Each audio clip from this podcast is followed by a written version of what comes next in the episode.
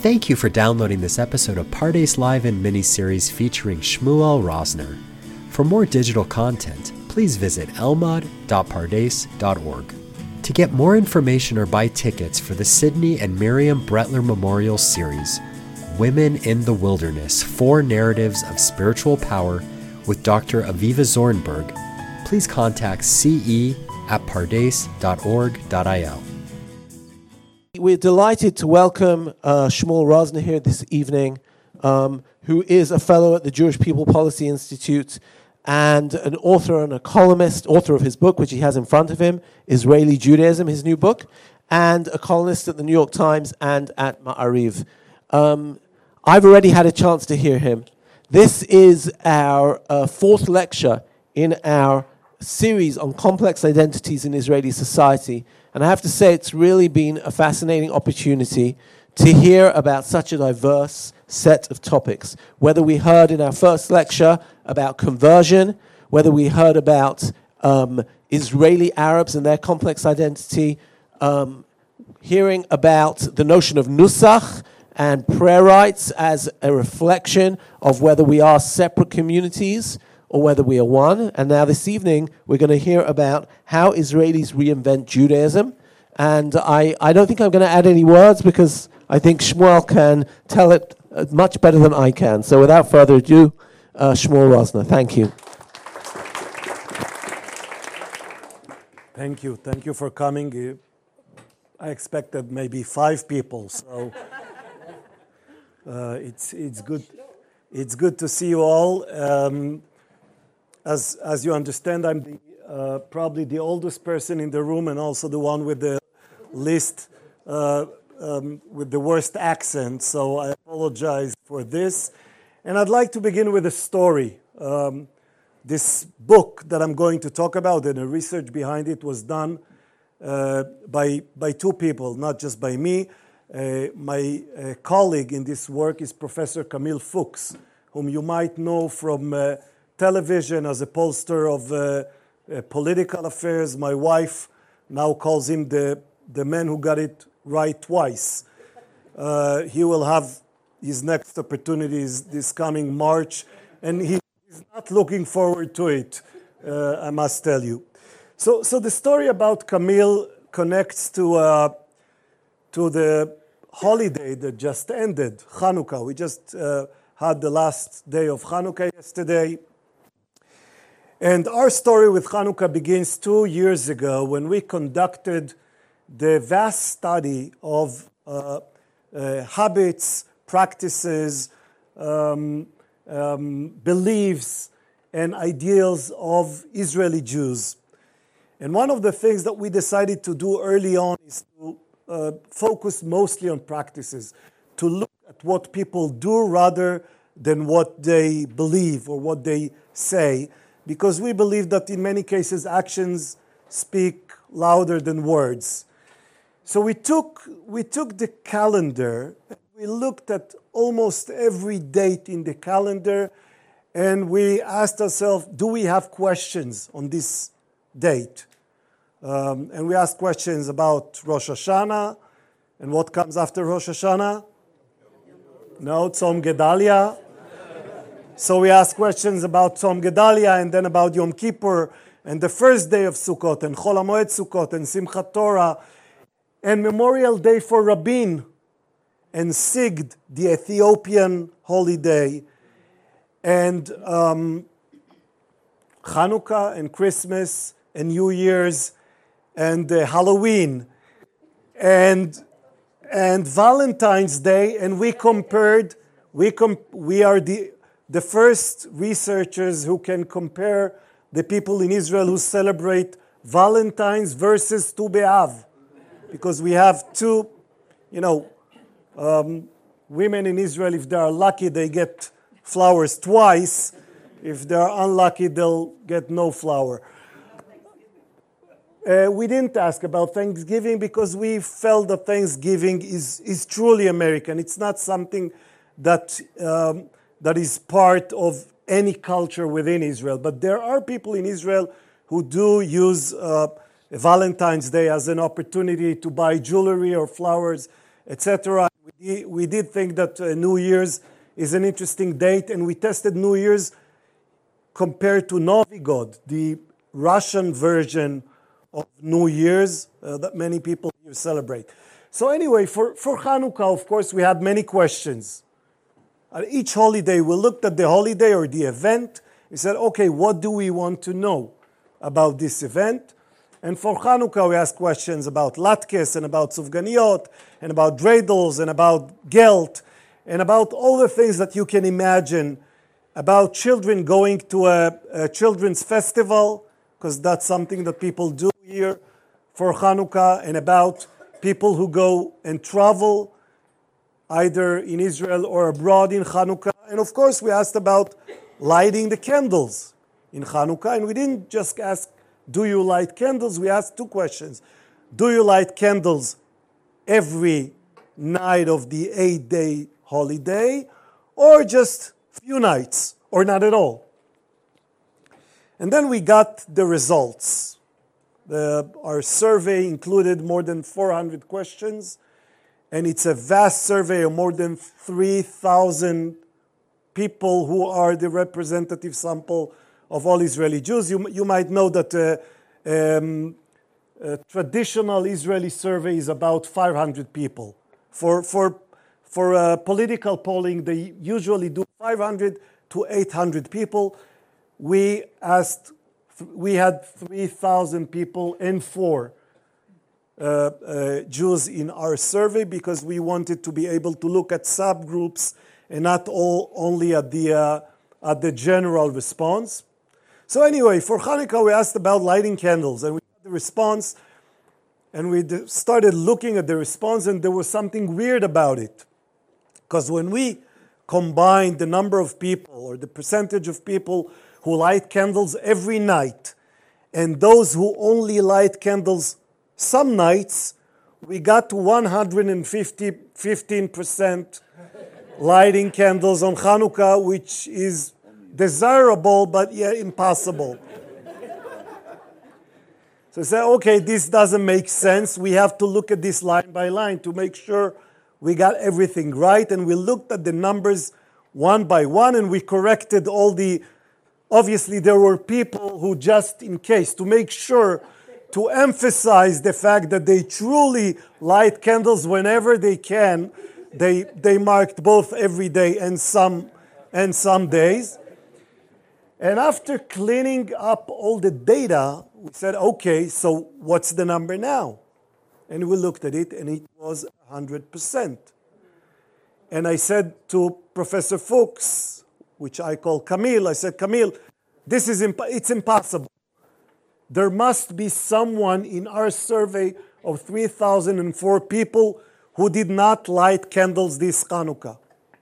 We went back to the survey and looked again line by line by line. And at the end, we said, okay, uh, well, I said, okay, I guess this is it. We found no person who doesn't like Hanukkah candles. And Camille looked at me somewhat embarrassingly and raised his hand. it's a true story. True story, and I can tell you the, the, the, uh, the happy ending of this story is that last Wednesday, Camille called me and said, You know what I did last night? he was at a friend's house and they let him lit the candles. So this year, I can say we are probably really at a 100% of Israeli Jews who light candles at least some nights. Okay, that's the that's the story. That's astounding. That's astounding, and I'll, I'll go back to it. Now, let me step back and, and begin at the beginning. Again, two years ago, it was uh, the 69th birth, birthday of Israel, or slightly later. We decided that it was probably time for us to look at Israeli Judaism and see what it is. Uh, we were getting closer to the 70th anniversary of Israel. Um, we had a meeting at the Jewish People Policy Institute where I work, And I said, okay, 70 years, it's a long time. And it's probably enough us to begin look at the ways two things impact one another. One is the ancient tradition that we call Judaism. It's, well, whether it's 3,500 years ago or uh, 3,000 or 2,500 years ago, it started a long time ago. It's an ancient tradition. But 70 years ago, for the first time, this ancient tradition met a wholly new modern reality. For the first time ever, Judaism was the dominant culture of a modern, secular, fairly liberal state of the then 20th century. And we figured that something must happen when an ancient tradition meets a new reality. There must be some sort of adaptation, mutual adaptation. The tradition must adapt itself to this new reality, and this new reality must make room for the old tradition. And our aim, as we started the, our long, uh, many long month of research, our aim was to try and find the, uh, the ways in which these two features impact one another. What the state does to the culture, what the culture does to, or the tradition does to the state. So this, this was the things that we looked at initially. This is what we wanted to say, to look at, and as I said, we decided to look mostly at practices.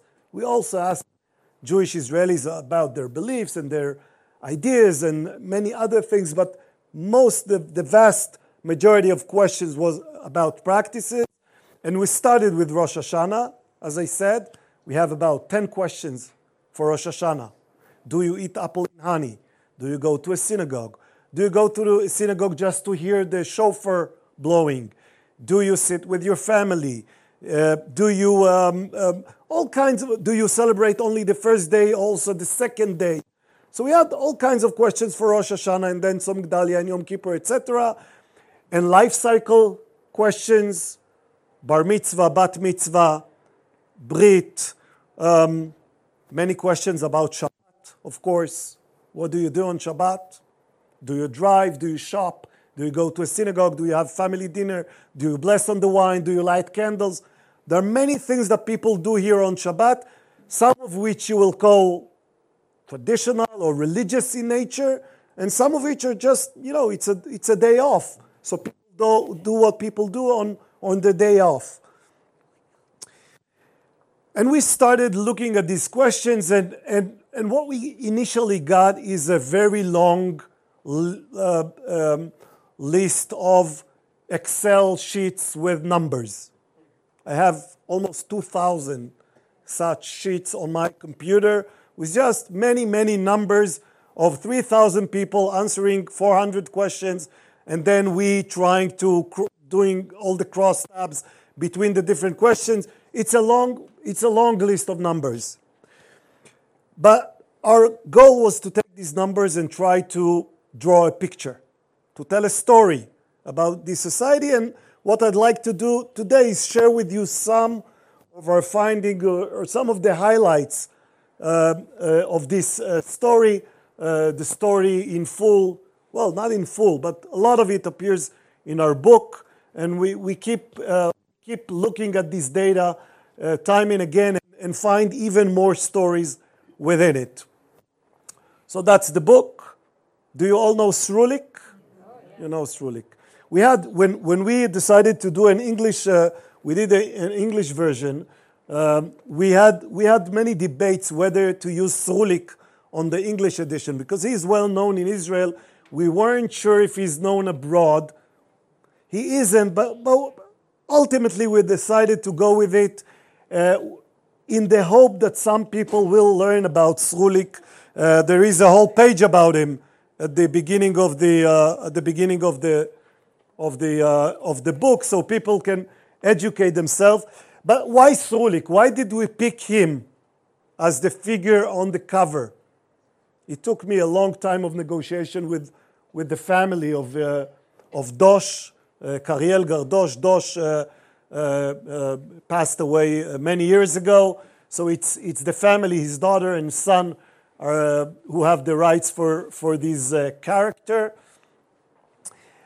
This character represents the Jewish Israeli of the early 50s, maybe also the 60s. This is what the early founders of the state thought that the Israeli Jew is going to look like or be like. Yeah, yeah. He was, he was very much down to earth, simple, um, attached to the land, but not much to his tradition. There's something very secular about him. And we thought that the, Is- the Israeli Jew that we discovered in our study uh, very much shows that this Israeli is a feature of the past. As much as we love him, and we do, the Srulik of the 50s is no longer the typical Israeli that we find here today. Of course, Srulik is Ashkenazi. That goes without saying. So Ashkenazi, secular, you know, maybe a person from a kibbutz. We, we know this person. This is no longer the person that uh, represents the typical Israel.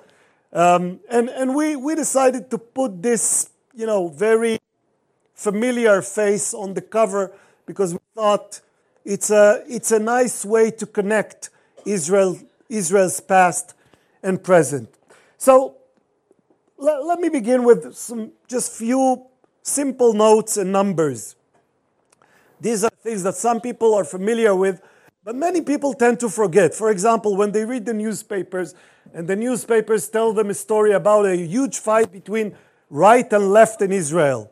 Well, there can be a huge fight between a, uh, an elephant and a mosquito, but this is what we have here. This, the left in Israel, the Jewish left in Israel, almost disappeared. Sometimes it can be vocal, it can be provocative. Oftentimes it might have important things to say about our reality, but we need to understand that when we look at political realities in Israel today, Israel today is a country in which vast majority of people, again, this is Jews only. We investigated, we studied Jewish society in Israel. Arabs in Israel don't exactly play the same game of left and right. They see themselves as a separate political faction. For Jews in Israel, you see that about 60% of Jews is either right or center right. That's reality. I'm not, I'm, I'm not uh, condemning or commending this development, but this is what we have. And we have about a quarter in the center, and the left is tiny. And if you combine the center left plus the left, it is still very small. So, again, if you pick up a newspaper, whether it's an Israeli newspaper or even more likely an American newspaper, and it tells you the story about the fight between right and left, remember these numbers. There's no fight between right and left. There are many fights between right, center right, and center. The left, in most cases, is almost insignificant. More numbers. The typical division of Israeli society by scale of religiosity used to be by four main categories secular, traditional, dati, religious, and Haredi. These were the four categories used by most pollsters, pollsters for many years. Uh, a few years ago, some pollsters and also the Bureau of Statistics began to use five categories.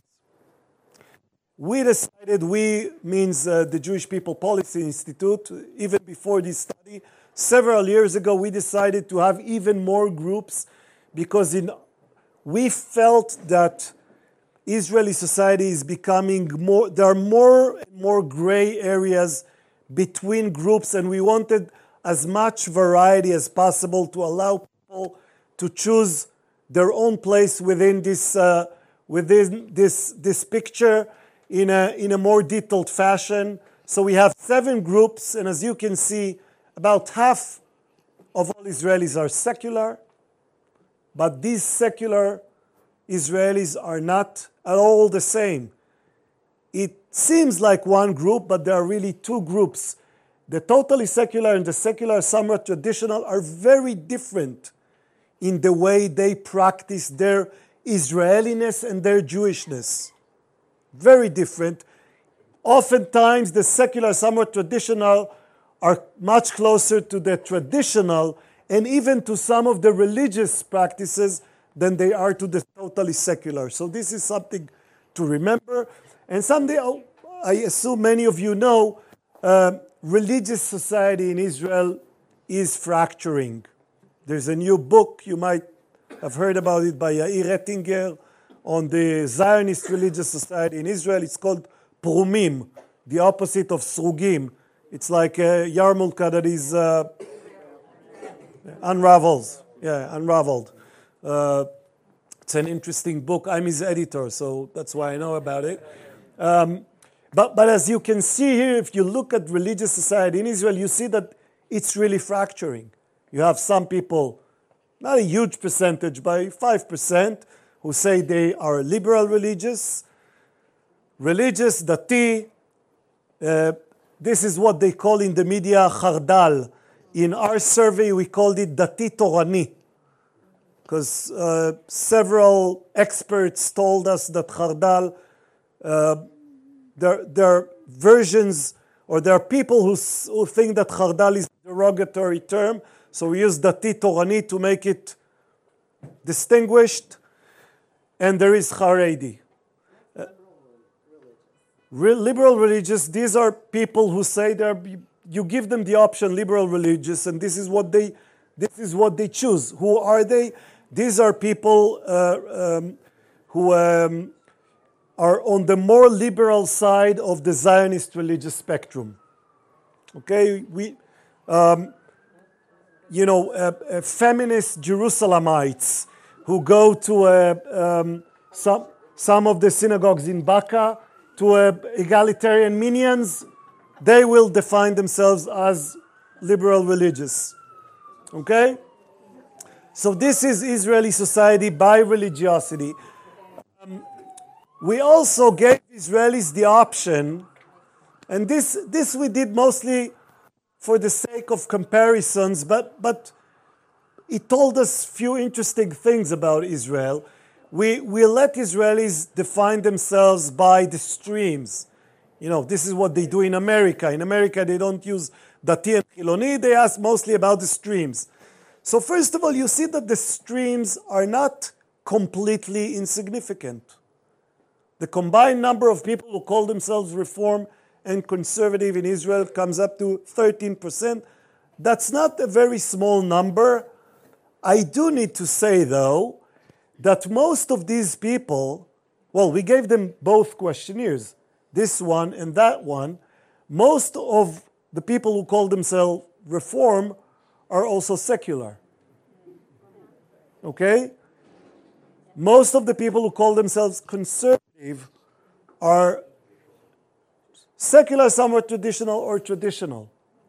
How are you defining Israeli, uh, Jewish Israeli? Born here or citizens or Jews who live in Israel. Yeah. Uh, but most of them will be citizens of Israel, but very few will not. How not. did you pick the 3,000 people? How were they picked? Well, I didn't pick them, Camille did. How, how were they? He's a pollster. I don't know. They have this magic machine, which they call a computer, and and the you know they do the numbers. And the same, since I trust him to tell me who's going to win the election, in the same way he does. He runs studies for uh, all for for medical research, for uh, uh, sociologists, for political purposes, and for all kinds of things. This is this is the Uh, uh, unlike me, Camille is a serious person. He's professor of mathematics in at Tel Aviv University, was the head of the School of Mathematics at Tel Aviv University. So I assume and hope he knows what he's doing, because I have no clue. Reform conservative, the number of the percent of, of people who call themselves Orthodox in Israel is all, almost compatible with the number of people who call themselves either Dati or Haredi. We have about 32% of people who are Dati or Haredi, so there are few traditional who also say they are Orthodox. But what you see here that for most Israelis, the whole question of streams is, is not really a question that they're interested in. The- some of these are Americans, but not you. You don't have 13% of the Jewish population who, who came from America. Some of them are Americans. Many of them, many of them are, and, and this is, we did many follow up studies to understand these figures. As I said, most of these are secular. And when you go deeper, when you uh, uh, look deeper at the numbers, what you see is that these are secular Israelis who say they are reform to spite the Orthodox. This is, a this is in many ways a political statement. It's secular Israelis who uh, um, connects with their Judaism through means that aren't Orthodox. They do not want to be seen as Orthodox. In many ways, saying you are Reform is a, a counterculture type of statement. Of course, there are some people who go to uh, Reform synagogues and are members of, of uh, uh, Reform communities, but 13% of the population is about eight, uh, 800,000 people. Okay, we know the numbers of people who actually are members of Reform and Conservative Synagogue. It's about a tenth of it. So, so most of these people aren't active members of Reform and Conservative communities. These are Jews who, who might have their, their bar mitzvah at a Reform synagogue or conservative, or might uh, uh, do their wedding with a conservative rabbi. They, but mostly they, they dislike the Orthodox. A very high percentage of them say there is religious coercion in Israel. Uh, many of them say that the institute they most dislike is the rabbinate. These are people who do not like the Orthodox. I'm going to skip some of the numbers here. This is a, an even more uh, detailed, um, detailed. Okay, this will give you partial answer of. Well, this is for show. Okay, to to to gi- give you the impression that Camille knows what he's doing. This is this is us using a statistical model to take all the numbers that we have and divide Israeli society into something from which we can draw a picture. Um, basically, what we did here is we made two, um, two axes one for nationality and one for tradition. And we put together a list of questions that represent nationality and a list of questions that represent tradition. And then we put in all the numbers and all the answers of the 3,000 people. And the darker the square, the more people are in it. So what you see here is a picture of Israeli society in which, in which most of society is on the upper right side, and the other groups are much smaller. What does it tell us? This is it.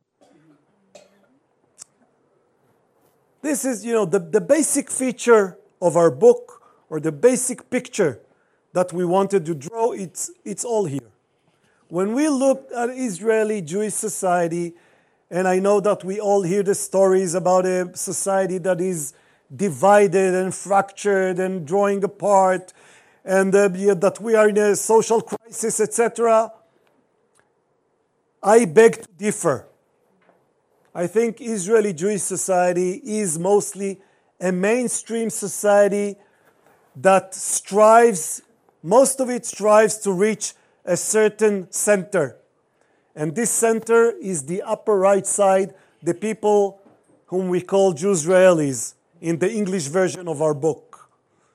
In the Israeli version, Yehudim Israelim.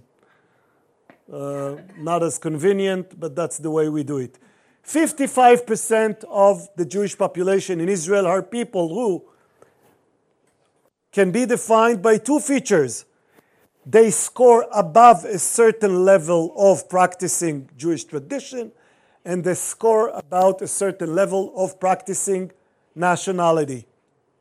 The other three groups, and you see that these are basically the same size 15, 13, and 17 percent are of people who are universalists, namely withdrawn from both tradition and nationality, of people whom we call Jews because they practice mostly tradition but not as much nationality. This is a group of mostly Ashkenazi Haredi.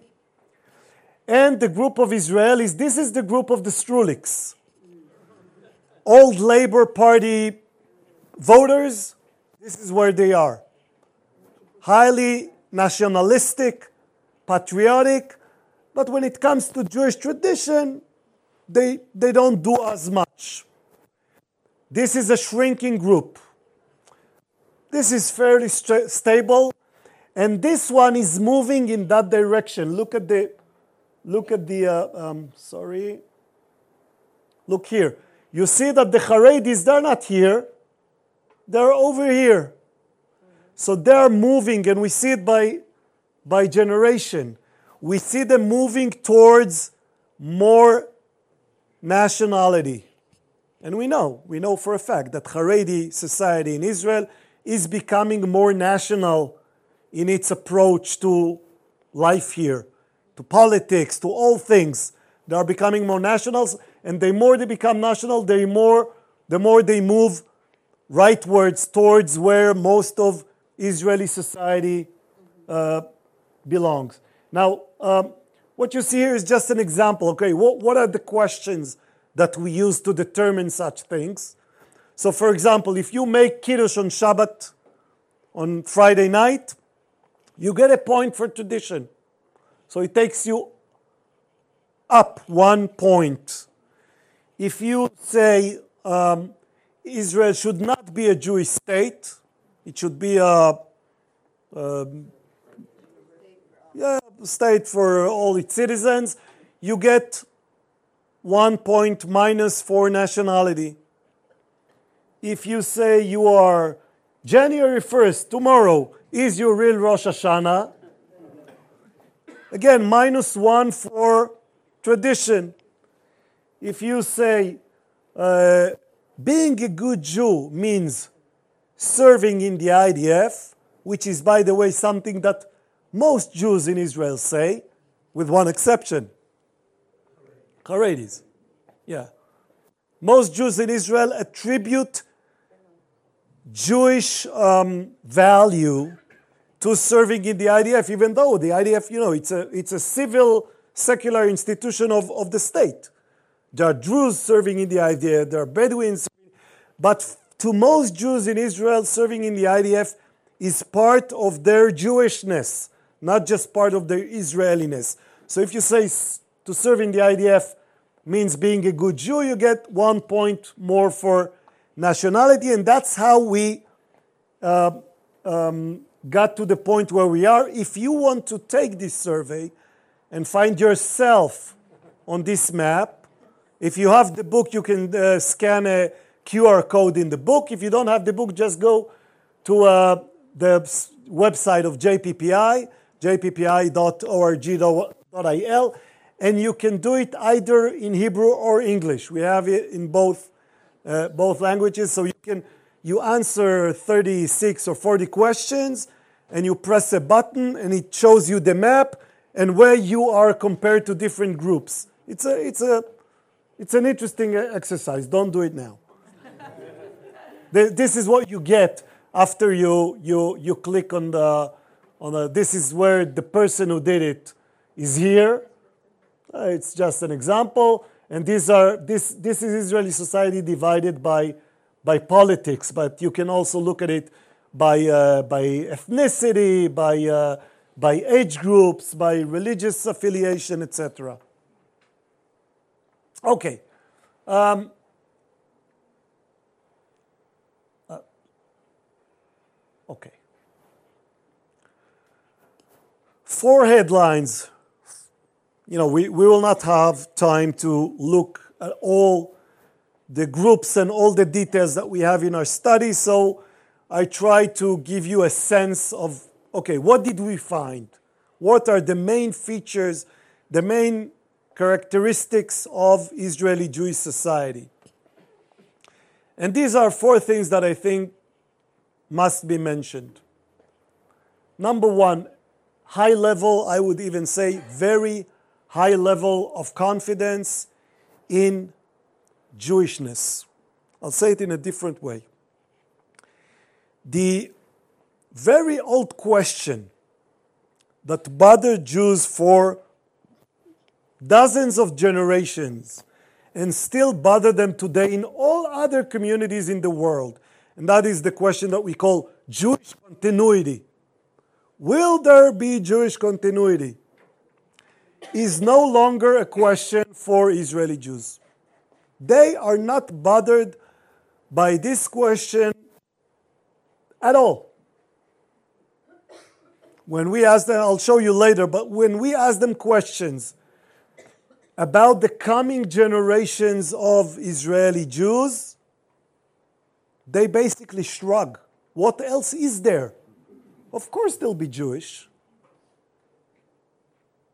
It is so obvious for people who live here that being Jewish and keeping some sense of Jewishness is what people do. This is, that's the way we live.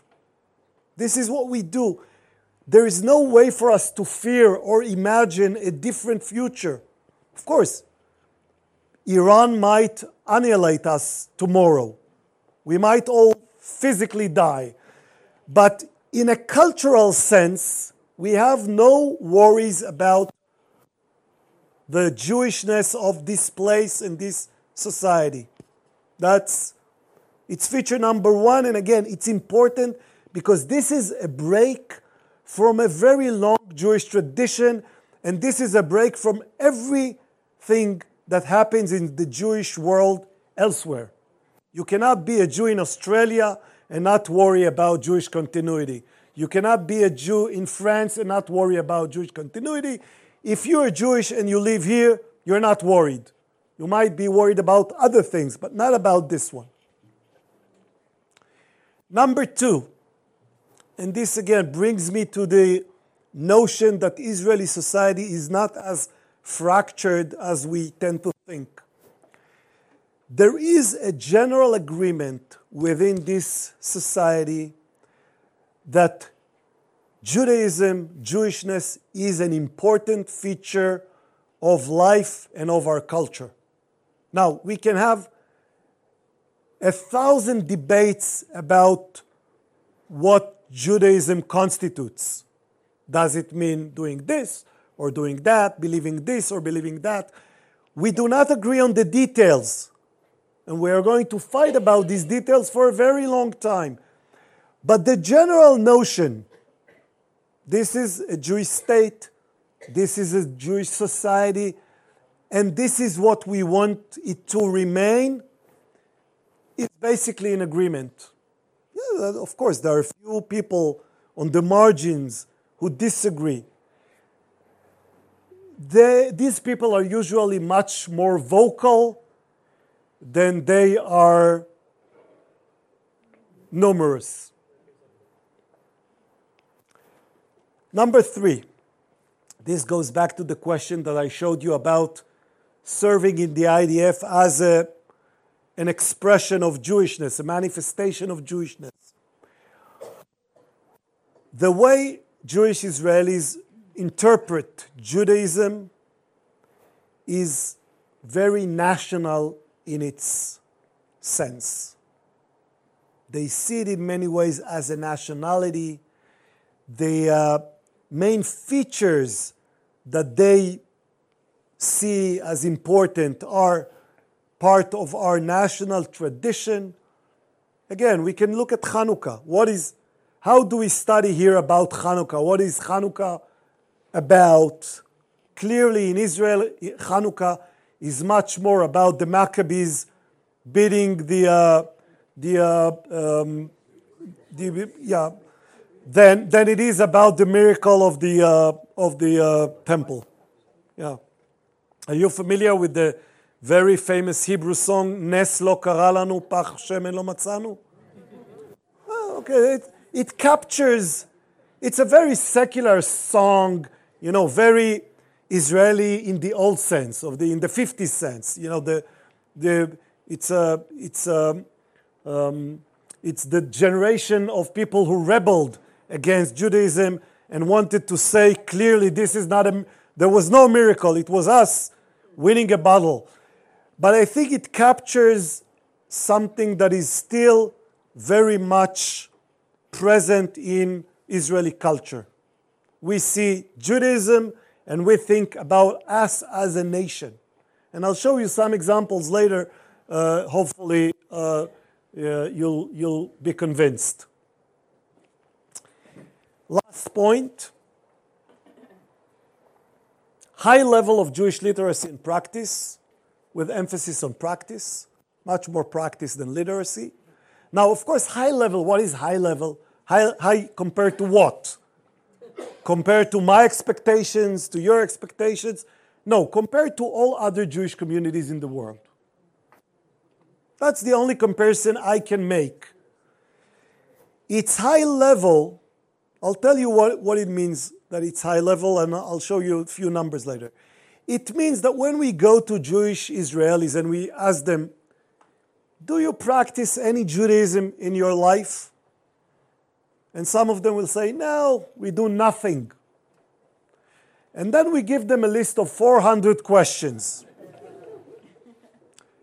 and they answer about 200 of them positively. Well, they do nothing, but they do go to a Seder and they do dress up for Purim, and they do eat cheesecake on Shavuot, and uh, sometimes they dance with the Torah on uh, uh, Simchat Torah, and of course they dip apple in honey on Rosh Hashanah, and of course they had a bar mitzvah, because everybody does. So this doing nothing, well, it's not really nothing. I, uh, I often compare uh, this situation to a circus in which you know there are the acrobats and there is a safety net. Very few Jews in Israel can fall below the safety net.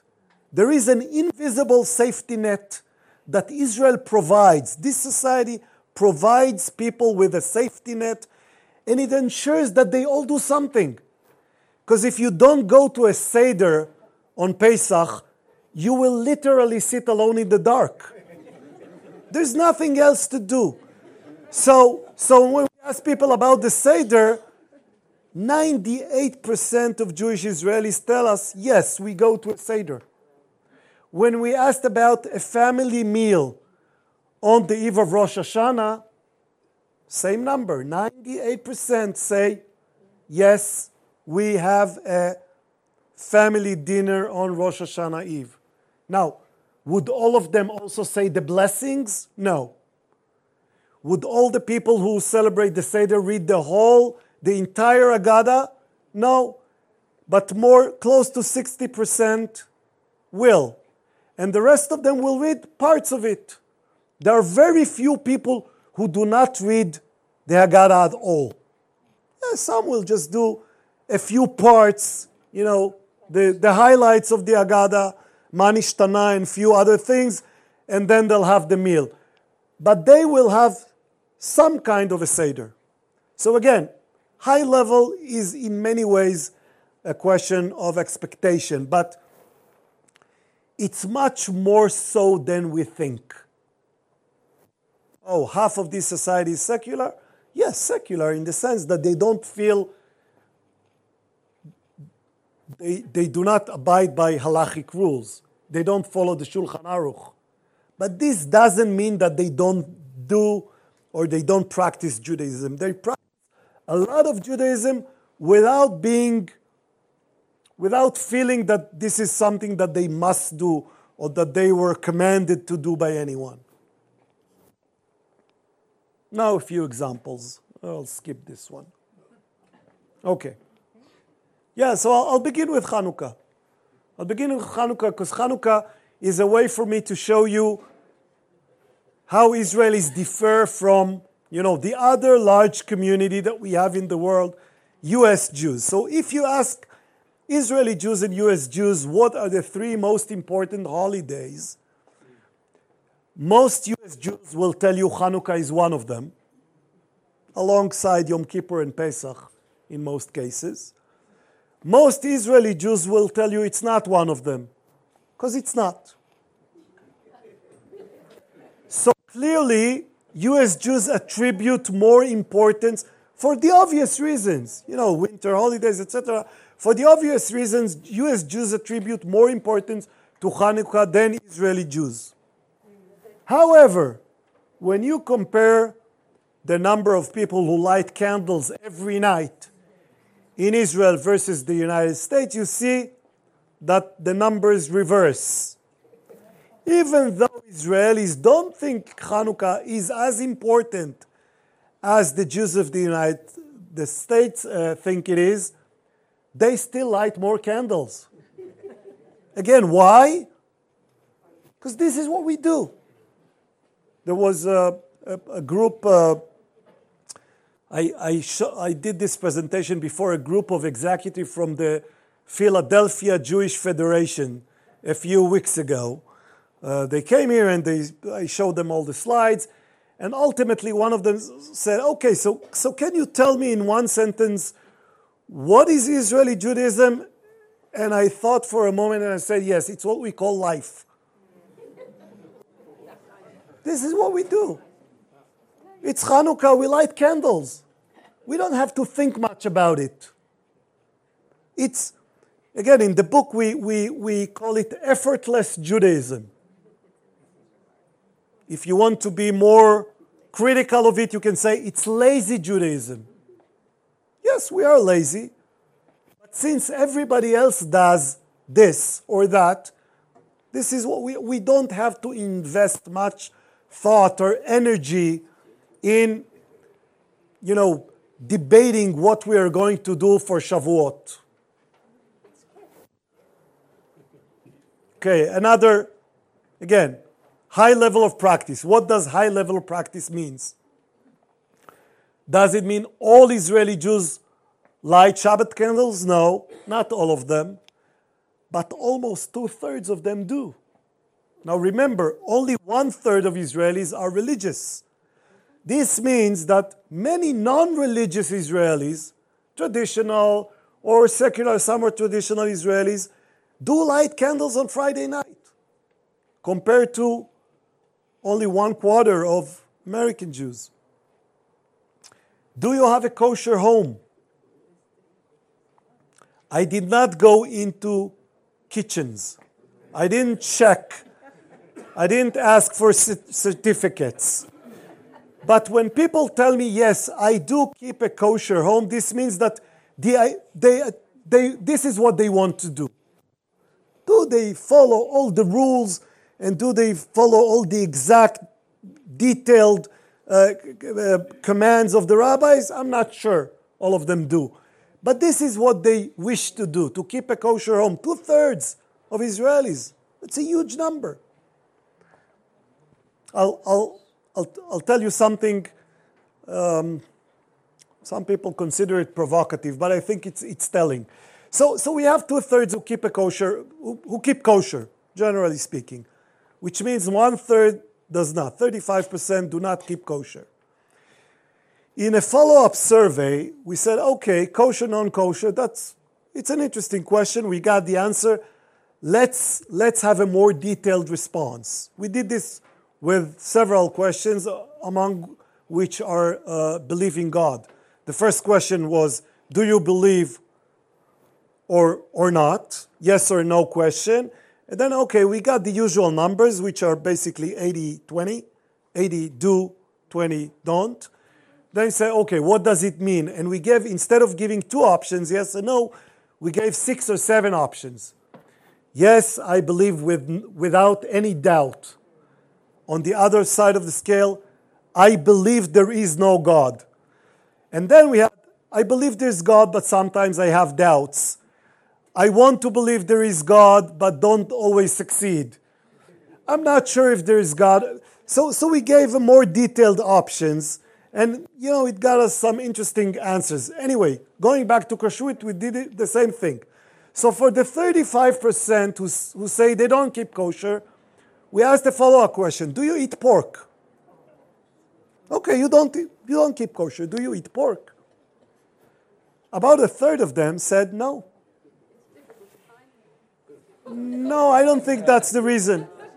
It, and it's not that difficult. Maybe, maybe in Jerusalem it's slightly more difficult. In Tel Aviv it's not at all difficult. And in most, in most uh, uh, cities in this country, there are neighborhoods of mostly Russian immigrants in which it's very easy to find pork. The, the 10% of Israelis, of the 35%, there are 25 who eat everything.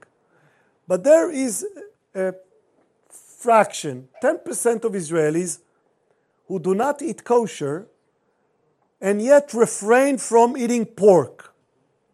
That's Jewish tradition. That's Jewish tradition. I'm not saying it's halachic. I'm not saying it's keeping with the commandments. But this is keeping some symbol of Jewish tradition in their lives, even though they do not bother to eat kosher or don't feel any need to eat kosher.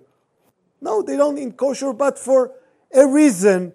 Maybe it's his, you know, for because of the memories of from their parents, or maybe it's because of uh, um, they know the history of the Jews with pork, or maybe because they want to keep one symbol that connects them with other Jews. For some reason, bizarre as it might be, 10% of Jews in Israel do not eat kosher and yet do not eat pork. It's an interesting, it's an interesting finding. Okay, moving from Where are you getting your American statistics from? Which uh. Uh, these are mostly from the Pew uh, uh, study. We got some from uh, other national studies or from combination of local studies, but most of the important numbers we got from Pew. Okay, so moving from practice to this combination of Jewishness and Israeliness, tradition and nationality. I'm going back to the question of to be a good Jew is to serve in the IDF. These are the numbers. Okay, almost 70% say to be a good Jew is to serve in the IDF. Among seculars, there is an even higher value that you can see here for some reason. It's 72%, I think. And what?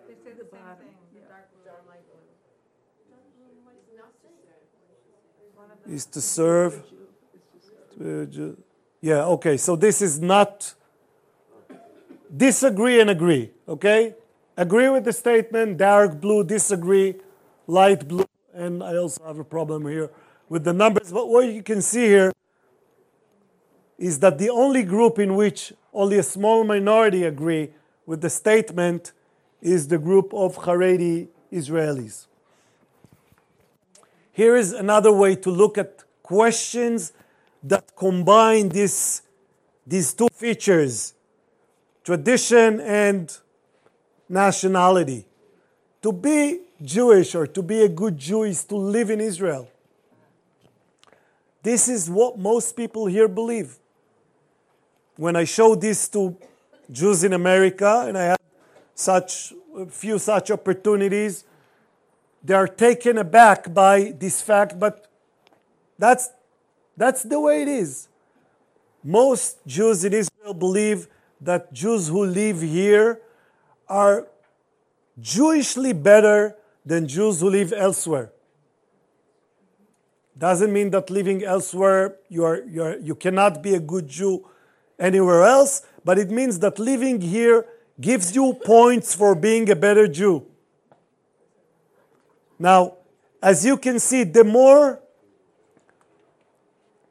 the more um, um, religious, the, the more uh, in the center people are, the more they think that. The two groups in which a majority does not agree with this statement are Haredis, who see Judaism mostly as a religion and do not attribute such importance to living in Israel, and the completely secular, of which many are detached from Jewish tradition and Jewish consciousness.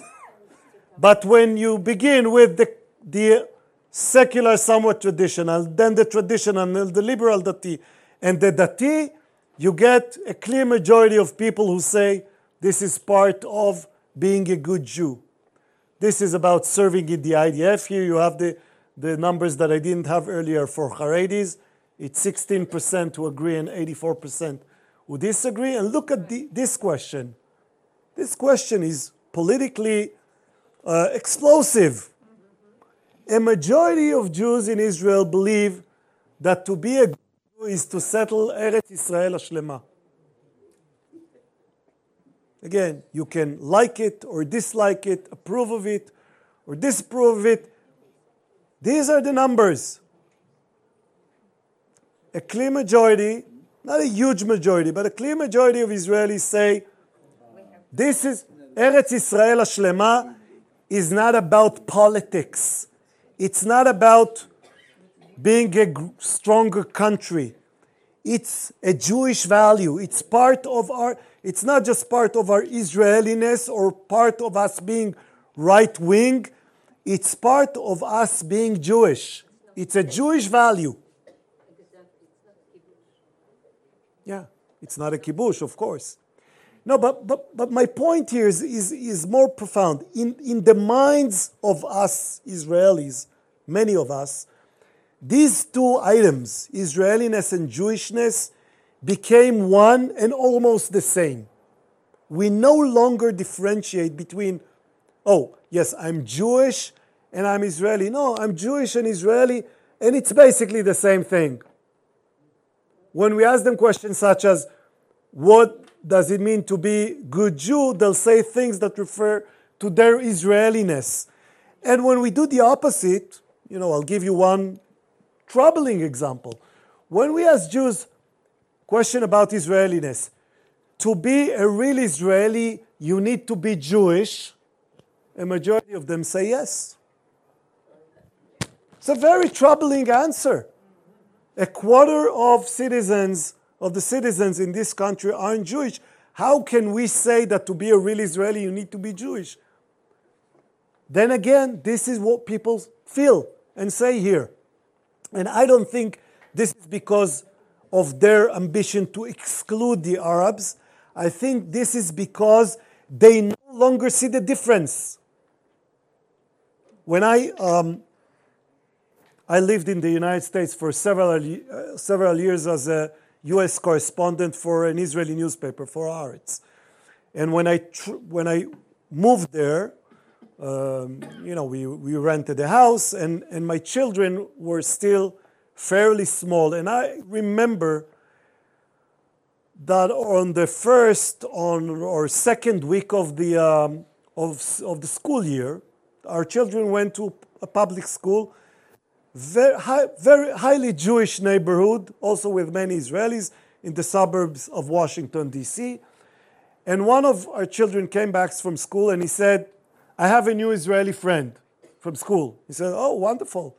Have him over. He said, Yeah, he's coming tomorrow. And the next day, the next day, I don't remember the exact name, but this young kid came, and clearly he was not Israeli. He was Jewish. He was Jewish, a Jewish American. And in my child's mind, he could not, he didn't understand the difference between, you know, being Jewish, being Israeli. It was all the same for him. And back then, I thought as an adult that this is something that is unique to children. Now I know that it's not. That's the way we all think. Not in the same simplistic way as children do, but in some sense, we all confuse Jewishness and Israeliness and see it all as one culture that captures all of our essence or identity. These are no longer two separate features. Hmm? Yeah. Okay, more more things that um, these are just numbers uh, that you can see here. So features that make us that make this society move. Yom HaShoah. Well, is it an Israeli thing, a Jewish thing? I can tell you for sure that clearly a large majority of Israelis, Jewish Israelis, feel sad on Yom HaShoah. This includes large part of the Haredi community who officially do not accept Yom HaShoah as something that they practice. Nevertheless, we ask Haredis, do you stand when there's siren on Yom HaShoah? And you know that every year, if you look at the paper the next day, there'll, there, will be a picture of some Haredi running down the street because he doesn't respect Yom HaShoah, and there will be anger and acrimony. Four out of five Haredis say they stand when there's siren on Yom HaShoah. They respect the day. Many of them say they light a candle on Yom HaShoah. We see that we, we have a whole chapter on Haredi society in the book, and, and the chapter begins with, with uh, the memory of the Holocaust and the meaning of Holocaust Memorial Day. And one of the things that we show in the chapter is that up until 20 years ago, maybe even 15 years ago, you would not see Haredis in Yad Vashem. They would not go there because this was a secular institution of the state. Nowadays, more and more groups of Haredis are going there. And if you go there in the time of Bein HaZmanim, when there's no yeshiva studies, you'll see young Haredis going to Yad Vashem, to the museum, to different lectures. It, hmm? and the vi- right. This, this is new. This is new. We, we, we um, you know, in the chapter, we, uh, we quote uh, studies from the past and, and, and, and uh, statements made by Haredi leaders who say this is something, you know, don't go there. It's, it's non kosher. But you see the movement from, it's a, it's a bottom up movement of young Haredis who want to see Yad Vashem and who wish to respect Yom HaShoah even if they have some theological reservations about it. Of course, most Israelis travel in Israel. This is amazing. Okay? The torch lighting ceremony on Yom Ha'atzmaut. I find it the most boring television show one can watch. And I say this even though my father, for 35 years, was the person who wrote the speeches for the people who light the torches. He essentially invented the sentence "Letiferet Medinat Israel," and and so so as a as a child, I often got tickets to. The, I was there. I was there many times. The fact that six, almost sixty percent of people say we watch this on TV, first of all, it's a lie because we, we have the numbers from the, you know, we have the ratings numbers, and it's, a, it's high. It's about 30, 32%. It's very high, but it's not 60%. But again, what does it tell us? It tells us that Israelis want to say or want to think that this is what they do on Yom Ha'atzmaut. They don't really do it every year, but this is their ideal. Yeah, what do you do on Yom Ha'atzmaut? Before you do anything else, you watch the torch lighting on uh, Mount Herzl. It's an amazing number. Um, listening to mostly Israeli music. If you are familiar with the last decade or decade and a half of Israeli music, in Israeli music, you know, it, you see it everywhere. The, how Israeli music became the most Jewish thing one can find. It's, it's filled with Jewish themes and Jewish texts. And my, my, my good friend uh, Micah Goodman uh, always speaks about, you know, I'll, I'll borrow this, this uh, example from him. He always talks about the, the song by Ehud Banai, uh, who says, נוסע על, דר, נוסע halacha, כביש ההלכה, או Now think about the number of layers of meaning that you have here. First of all, it's a, it's a physical place. If you go to Tel Aviv, you can drive on the Halacha street and look for Hashalom uh, street but then you have all the other, all the other meanings that, that only Israelis who listen mostly to songs in Hebrew, and this is what the majority of us do, only they can understand. This is when you think about Jewish Israeli culture, Ehud Banai is Jewish Israeli culture, and it does not translate well. When Ehud Banai goes abroad and sings to non Israeli Jews who do not speak Hebrew, they, will, they, will, they cannot see the layers. They, can, they might enjoy the tune or the accent or whatever, but they cannot understand the full meaning of the text. And this is true for singers like, well, of course, all the Banais and Ishai Ribo. And many of this, the most popular singers in Israel today, you know, they, they look, they take Jewish texts and put music to them, and you see, I, I see my, my young my young kids, some of which are fairly detached from daily Jewish practice. You know what? Um, I have I have four kids. My daughter is uh, 12 and a half, so sh- she's still almost under control, not fully under control, but somewhat under control. Uh, I have a, a, an 18 year old boy. He'll go to the military next year, in this coming summer. And I have two boys, one of which is in military service still, and the other one uh, was um, uh, di- discharged from the military exactly a month ago. He's now in Brazil. and I see him and his friends. You know, these are North Tel Avivian, mostly secular, young people who go out and drink and, and party and do what young people tend to do. And they will go to a rock concert and they will sing, you know, paragraphs from, from, from the Psalms. and they will dance to the tune and they will sing words from, from the Torah. It, it, it's complete, completely awkward and yet completely within this, you know, feels, feels natural. It feels completely natural. And it's natural for them.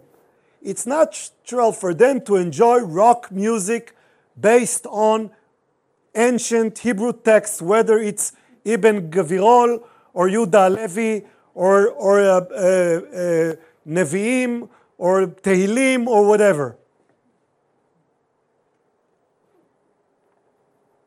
Okay. This is just these are just numbers. I told you. People here say it's very important for them to be Jewish. It's even more important for them that their children will be Jewish. This is for you. Is it important for you that you are Jewish? Is it important for you that your children will be Jewish? So we see, look how small is the number of people who say, not at all. Yeah, there, there are such few people, but this is not what people hear. Clearly, that's almost 90%, 85% of Jewish Israelis say it's either important or very important for them that they are Jewish and that their children will be Jewish. They have no interest. Yeah, I'll, I'll, I'll give me a second. Uh, they have no interest in formulating Israeli culture in ways that will take it away from Jewishness. They might want to change some of the features, some of the ways we practice our Jewishness, but they have no interest in, take, in, in changing Israel in a sense that it will no longer be Jewish. Yes? Can you comment on how the persons who surveyed were chosen and what was the response rate? The response rate was uh, uh, above 90% because of the way we conducted the study. And the, uh, and, and the sample that we have, it's a very large sample, and we have high confidence that this represent that this is a representative sample of Israeli Jews. Now, also remember, and again, this is something that we also must take into account. This is not a political poll. It doesn't, I don't really care if we missed by a point. Oh, it's not 57% who light candles on Shabbat, it's 56%. Oh, I don't care. It, when you poll for election, this 1% might determine the outcome of the election. In most of these questions, we, we don't see, we are well within the, uh, the uh, um, you know, the, the statistical rules of polling are kept, well kept, and, and we are confident that this is okay. Well, it seems, it seems like the survey was conducted among people who were interested in taking part in the survey. All people who take surveys are interested in taking surveys. You cannot, you cannot force people to take surveys. You can convince them to take surveys and then make sure that you have enough people from each group. Again, we, one of the things that you do is that you insert into the study several questions that also appeared in other polls, including vast polls such as the ones of the Bureau of Statistics. And then you can compare and you see if you're way off, you'll, you'll easily see it in the poll. If you're, if, if you're in line with other polls in some of the demographic questions, you, you feel confident that you got the, the right uh, response. Um, okay, I already mentioned the high level of confidence that Jews here have when they. עוד 12 דקות. Okay. Okay. You'll kick me out. I don't care. I can go now if you want. So, so this high level of confidence, it's not detached from reality. It's not, it's not that we are delusional. Oh, why are we so confident? Because we don't see things as they are. No, we do. We do. Almost all Israeli Jews, when they form families, they form their families with other Jews. Eh, We know that there are some people on the margins who don't, but generally speaking, Jews in Israel marry or form families with other Jews, unlike the situation in the United States. Again, that's the other large Jewish group, but if I would compare it to Hungarian Jews or uh, French Jews or, or Jews in Argentinian Jews, the, the numbers will be similar or worse. It's, diff- it's better for Canadian Jews or British Jews. Um, do you have children? That's, a, that's something that people, again, tend to forget when they think about you know, all these questions of uh, continuity and assimilation. Will we have a future? Well, to have a future, you need children. When more than half Israeli Jews have children, and only a third of American Jews have children, you see the difference. And this, this is before we asked about the number of children, because the number of children per Jewish female in Israel is 3.1, in the United States, in 1.8. There's the difference. So if you marry or form families that are Jewish families and you have children, then you can have confidence that the next generation will be Jewish. And indeed, when we ask people, Are you completely convinced that your children will be Jewish? Do you assume that your grandchildren will be Jewish? You see that the numbers are high. And when we do this by a scale, okay, from 1 to 10, tell us your level of confidence that your children will be Jewish. You see that there is a majority of people who have no doubt. Not a shred of doubt. 10, I would not say a 10. 10. 10, that's, that's for God. I don't give a 10 to anything. How do I know that? I have four children. Can I be certain that all of them will remain? Well, most Jews in Israel, yeah, they have no doubt. And the ones who do have doubt usually say a nine or an eight. You see that the numbers here, these are just marginal numbers 1%, 2%.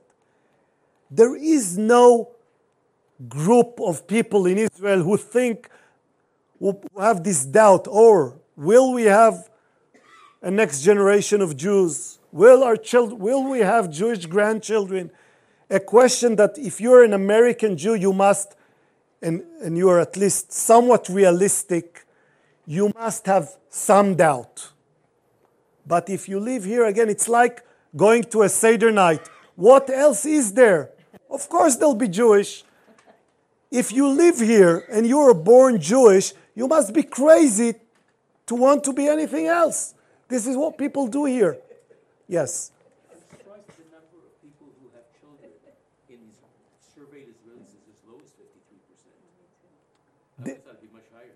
No, this includes people from 18 to uh, 80 Okay, so it's 18 to 25 to 32. to th- yeah to 30 to 30. I was surprised um, that the ninety-eight percent are married to Jews because a lot of Russians uh, have non-Jewish partners, or is it because they can't get married? Well, well, okay. So here, here we get into uh, somewhat tricky. It's it's a good question, and the answer is somewhat tricky, because here it, you begin to navigate this very uh, treacherous waters of what who is a Jew. Okay. Almost all Jews in Israel marry people that they consider to be Jewish.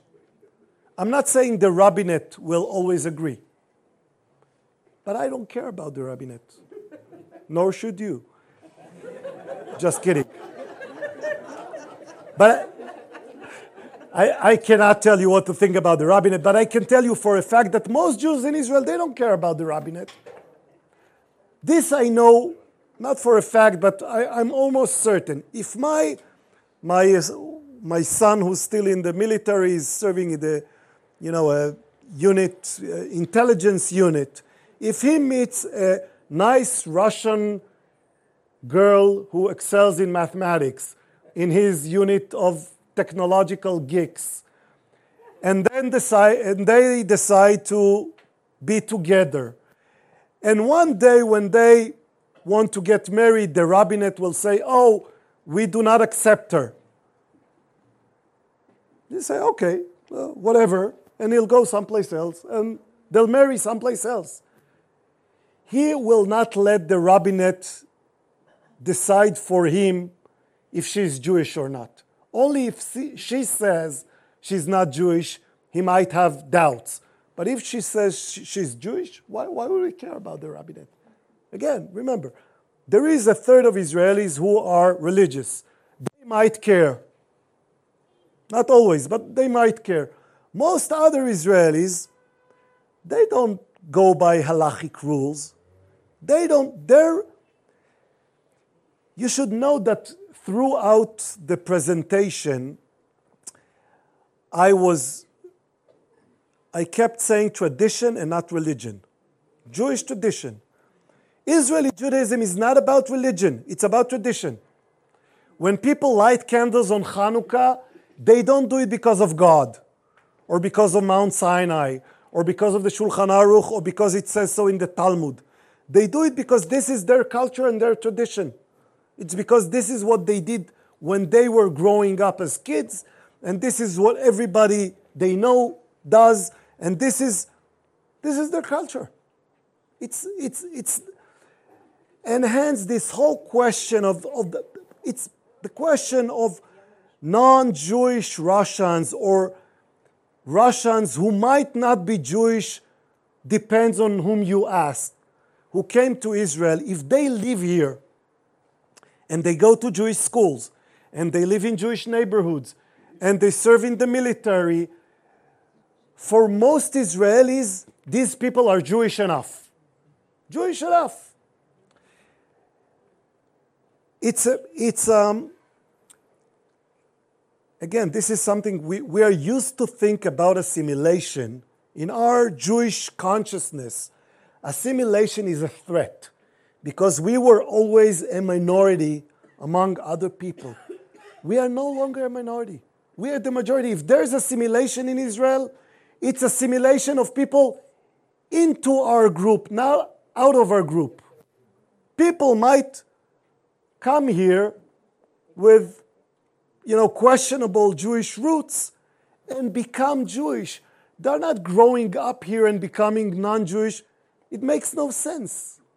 If you don't want to be Jewish, you'll go someplace else. I think my time is up. Questions? Yeah. Um, the confidence that I think the first sentence you have, you have four conclusions at the outset that you mentioned, and you said the confidence of. Uh, Yeah. so um, it works as long as you're in Israel. It seems to me. How is it? It doesn't really necessarily transfer once you leave Israel. High level It's that's a very that's a very important comment, and I'll I'll I'll emphasize it further. Israeli Judaism works in Israel. That's it. It's not transferable. You cannot do Israeli Judaism abroad, and we see it when we study Israelis abroad. It doesn't work. You cannot say, okay, I'll keep celebrating Yom Ha'atzmaut. I'll, I'll tell you why. Part, I said earlier, part of Israeli Judaism, an essential part of it, is that it's easy. Sky is Jewish, as Tom Friedman said. It's easy. Yeah, it's easy. So, so I'll give you an example. If you, okay, if you're Jewish and you live in Pensacola, Florida, and it's a week before Shavuot, and you don't care much for Shavuot, you can easily just do whatever you do, forgetting about the holiday. You will not even know that it came and went. If you're Jewish and you live in Israel, or even if you're not Jewish and you live in Israel and you hate Shavuot, and you do everything within your power not to know about Shavuot, you're not going to escape Shavuot because as soon as you turn on your TV a week before Shavuot, Tnuva will push uh, cheesecakes up your throat, down your throat. Sorry. Yeah. And if you have children at school, you'll have to deal with the curse of the Israeli parent, hatene, the tene with the fruit that you have to send on the eve of Shabbat. Exactly. So there's no escape. If you're if you live in Israel, these are completely different circumstances. You are used to being Jewish when it's easy. But when you move to a place where it's difficult, you have no tools to deal with this new situation. The tools you have are the tools that can only be used in where it's easy. Yes. I'm curious if your questionnaire had any questions about anti-Semitism. what Israelis think or interpret of what's going on now that we're seeing in America with violence against Jews? I had other questionnaires dealing with anti Semitism abroad, and I'll give you a, few pointers. One, and this is something, again, it's, it's, it's an important break from history. Most Israelis today no longer have anti Semitism as part of their lives. They never encountered anti Semitism. It's, they, they grow up in a Jewish majority society. They do not develop these sensitivities that Jews used to develop to detect anti Semitism. We don't know how it feels. If you're born here, you don't know how it feels. That's one. Number two, generally speaking, Israelis think that all people who aren't Jewish are anti Semitic. Well, not all, but, but many, many. And they believe that all Jews ought to come and live here. You, you, you feel, look, we saw it just the other day when, when in the response of Avigdor Lieberman to the, uh, to the uh, attack in, in Monsey. What did he say? He said, oh, there's anti Semitism. They can all come here. That's the response of a mainstream, patriotic Israeli. Anti Semitism? Of course. That's why we established this place to escape from anti Semitism. If you insist on staying there, you know, don't complain.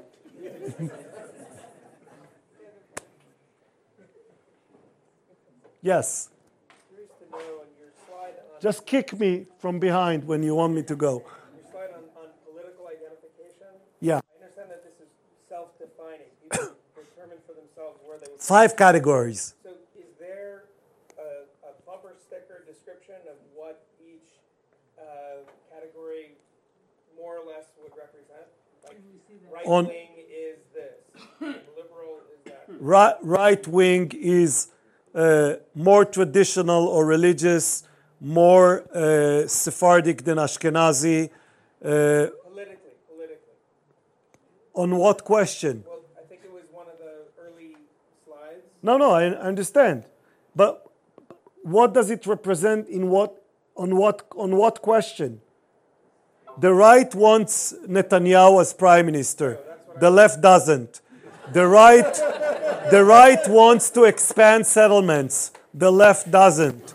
The center wants to expand most of the settlements, but not all of them. Okay? Jerusalem united from here to here. Uh, s- s- settlement blocks from here to here. or? We, we have some of it in the Mechkar, yes. So I I have a question, and this isn't specific, it's just an uh, example, but you said, so if my son was gonna marry somebody, you don't care, you know, whether the rabbinate accepts him or not, neither would he. But then you said, and even if she said she wasn't Jewish, maybe, maybe that would make a difference. Right. So if that's the case, how are you defining the children being Jewish? Because you're saying ten out of ten, you know, like ten out of ten know their kids are going to be Jewish, but if they, so how do you find Jewish? Because if they don't marry somebody Jewish, are they still Jewish? What, do, what, what is their daily life look like? Do they go to a Jewish school? Their education, is it the Jewish school? Right, so it doesn't matter if the Do they celebrate Hanukkah? Do they wear costumes in Purim? Do they say, I'm Jewish? Do they go serve in the IDF? Jewish enough for me. Yeah.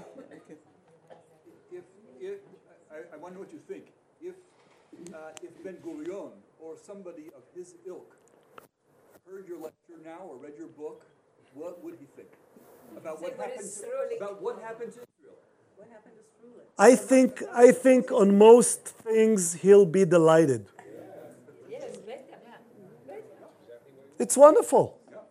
We, we achieved exactly what Zionism wanted to achieve. We have, we have a place that is both modern, secular, liberal, and Jewish, tribal, communal. Why, why would he be displeased?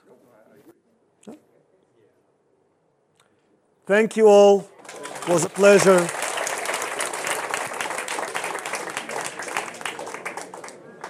I have a few books if anyone wants, but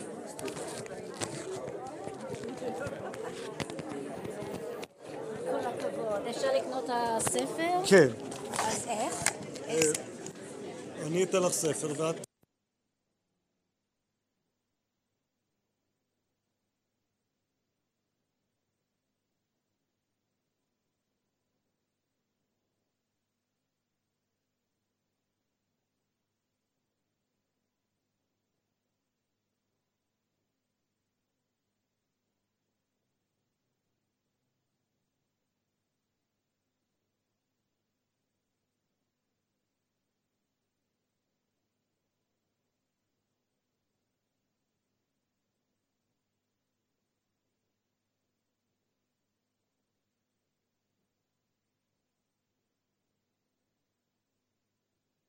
Thank you for downloading this episode of Pardes Live in miniseries featuring Shmuel Rosner.